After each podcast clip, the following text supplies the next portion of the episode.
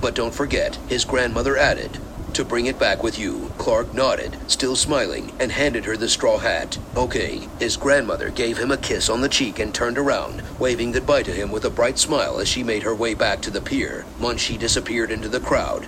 Clark let out a deep sigh and leaned against the pillar with his head resting against the cool wood. He closed his eyes tightly and breathed deeply, trying to relax as much as he possibly could. After several minutes, he opened his eyes and turned his gaze toward the shore, watching the waves splash against the rocks and disappear into the horizon. He stayed in silence for some time, just enjoying the scenery. After about 15 minutes, he noticed that he was beginning to grow tired, and as soon as he finished his cigarette, he put the butt of it out against the side of the building. He then walked back up to the main deck and sat down on a chair next to his uncle who was reading a magazine while drinking some coffee. His uncle turned his gaze toward Clark when he noticed him. How'd it go? asked Clark, setting his empty mug down on the table in front of him. It went well enough, said his uncle simply, putting aside his magazine. But your father won't let you leave for another two months or so, depending on how things go with your mom and grandma. What does he think will happen? Well, he says it depends if you're willing to wait. It's up to you. What about mom and dad? Your dad hasn't said anything yet. Just that he wants to keep the cottage under the radar for another year or so until it gets more settled. And your grandma has accepted his decision. Apparently, she was really nervous when she left and has only gotten better lately. That's great. Clark smiled.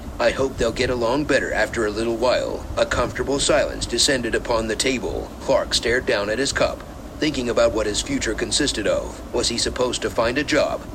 Or was his uncle suggesting that he could work part time on the estate? He couldn't remember which he preferred. The idea sounded more appealing than staying home and working on his art project, but his mom had assured him that he'd only get bored, and besides, he needed to start preparing for university in the fall. He would never forgive himself if he failed and lost the opportunity he had obtained during his last year at Harvard University and the chance to study architecture at MIT before getting married. So, what were you doing all that time when I was away? Anyway, asked his uncle after a while.